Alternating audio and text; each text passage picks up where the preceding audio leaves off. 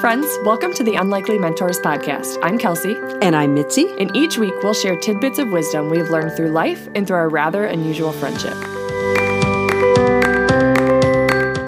Welcome to episode 18. Hey, Mitz. Hey, everybody. Today we are going to talk about something that is on so many people's minds these days, and that is back to school. Mitz, times are still crazy with this. Oh, I know, I know. We are recording this on August 12th, and I wouldn't be surprised if by the time this releases, our school plan has changed.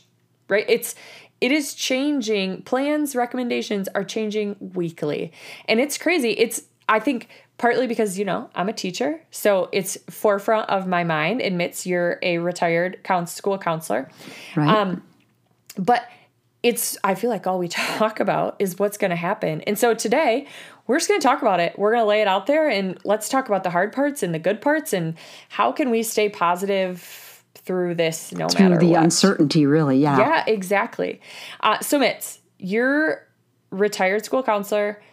What are what feelings have you been having about this whole going back to school thing that's up in the air?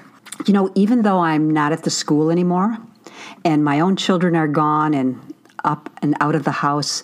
The school issue is still really heavy on my heart and my mind always. I have my friends are teachers, my daughter in law's a teacher, and so, um, and just once a teacher, always a teacher. Um, Amen. And, and I have always believed that schools are the centerpiece of any community like as the school goes, so goes the community or city or town or wherever you live. And you look at how hard people fight against giving up their elementary school or merging with another school district. It's because we get our identity as a community from a school. I firmly believe that. Our schools define how we see ourselves. They help us have a sense of pride. They help us uh, you know your school usually has a mascot and you yeah. kind of identify with that and not just when your kids are in school even after they're gone mm-hmm. it's just that's just a long way of saying schools are vital to our kids our families and our community and um, it's not just about you know reading writing and arithmetic there's yeah. so much more that that goes into schools i was reading some research i mean it's out there uh, it's everybody is reading this same stuff not just counselors yeah. but it talks about how that aside from a child's home, there's no other setting that has more influence on a child's health and well-being than mm-hmm. their school. Mm-hmm. So, like being in school in person with other students. Of course, you get your reading, writing, arithmetic, the three R's, and science. Get, oh, sorry, science. Of course. Well, you know, Thank STEM, you. Yeah. biology. Thank yes. you. Mm-hmm. You also get that social and emotional support from your teachers and your peers yeah. you get you get a safe learning environment where it's quiet you have someone explaining how to do certain things also the phys ed programs mm-hmm. i mean every kid um, in public school has some kind of physical activity instruction during yeah. the week sometimes yeah. every day sometimes every once a week. Yep. And then there's the school uh, breakfast and lunch program. Oh, that, as huge. we know, yeah, there are some children who that's those are the two really good meals they get because mm-hmm. their parents are unable to provide. So there's so much more to going to school than just and I'm not saying learning isn't of paramount importance, yeah. but yeah. there it's it's become so much more than it was several hundred years ago or mm-hmm. whenever we started schools. Yeah. So, what are your feelings, Kelsey? Well, here's the thing I've had a super busy summer, right? And we work up north. I've actually started my master's, which life update, if you listen to episode six, I decided on a master's of science in public health. I applied, got accepted, and I've already actually started working on oh my, my master's. So, what a whirlwind. That's all happened this summer.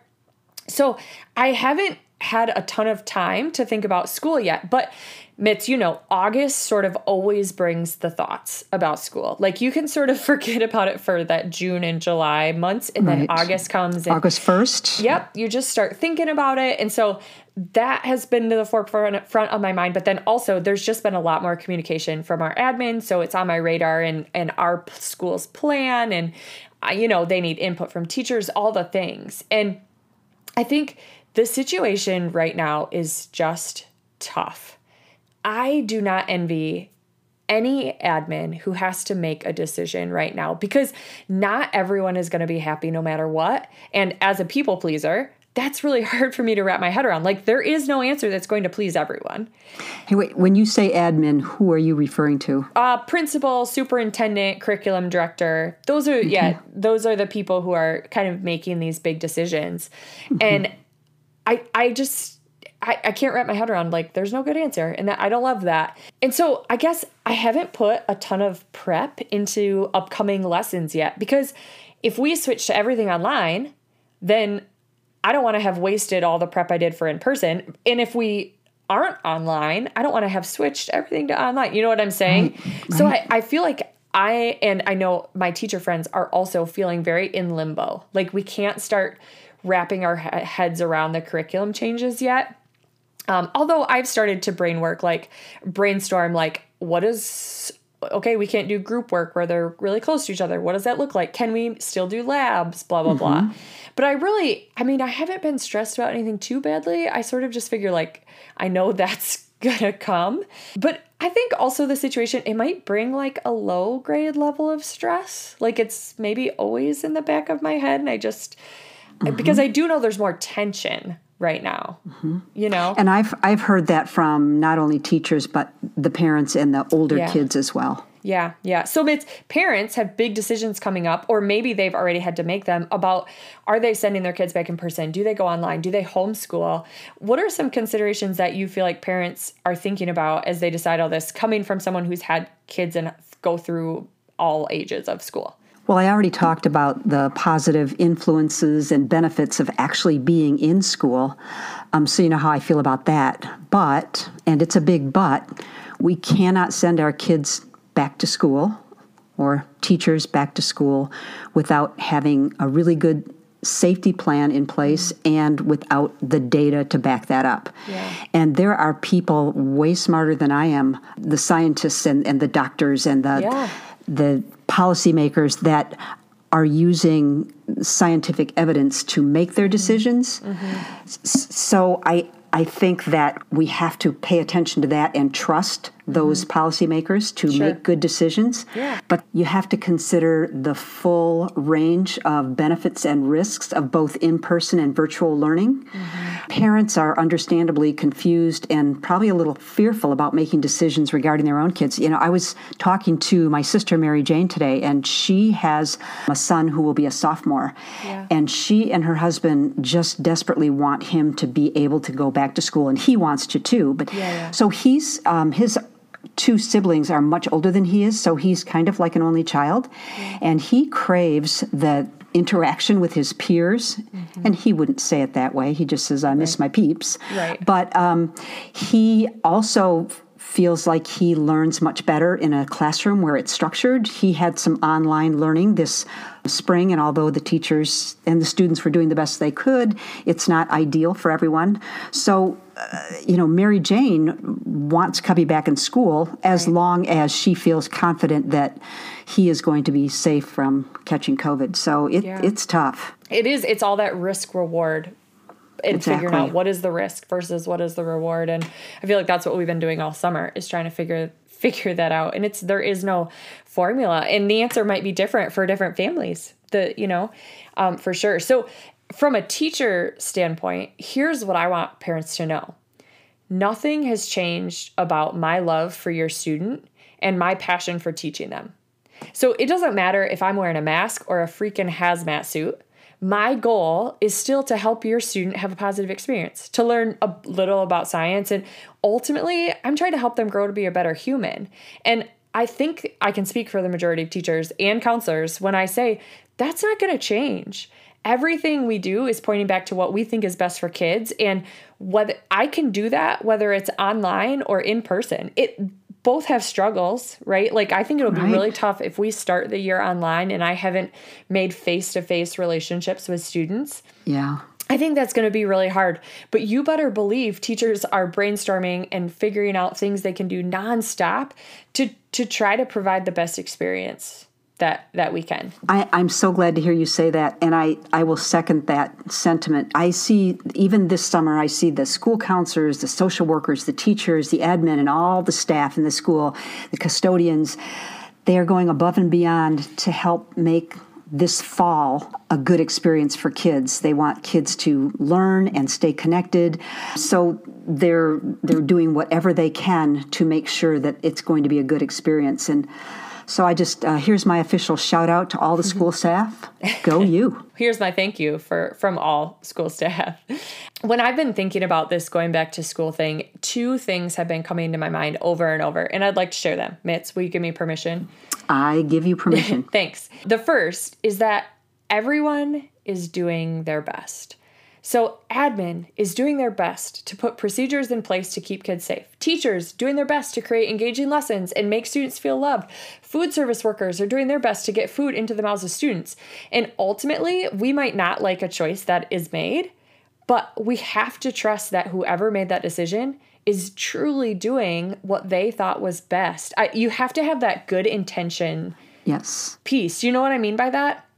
Yes. Um, and and and with that, my best, my doing my best might look different than another teacher's best, right? Like, and it might even look different from my own best one day to another because, okay, let's say we start the year. I have daycare for my girls. Okay, I'm gonna be doing these awesome interactive lessons online.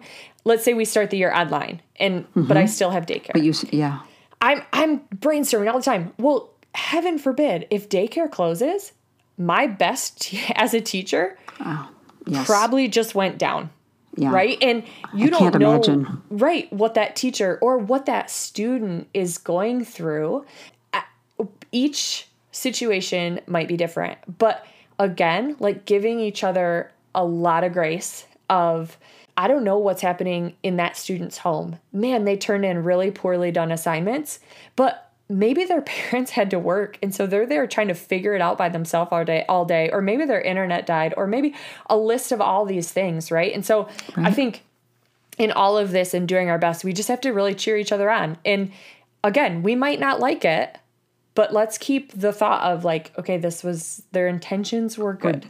we're, doing here. the best we can. Yeah yeah. And then the second thing is just that our attitude will ultimately decide the type of experience we have so if Adley has to wear a mask, she's three and a half, and I give it to her and I say, Adley, this is the worst. You shouldn't have to wear this. You're going to be hot. You're going to hate it.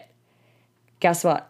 She's to be hot and she's to hate it. Mm-hmm. But if I give it to her and it's exciting and it's awesome and look at this mask that you get to wear. Okay. Just like mommy. Yeah. Right. Yeah. Just like mom. We have matching masks. It's so much fun.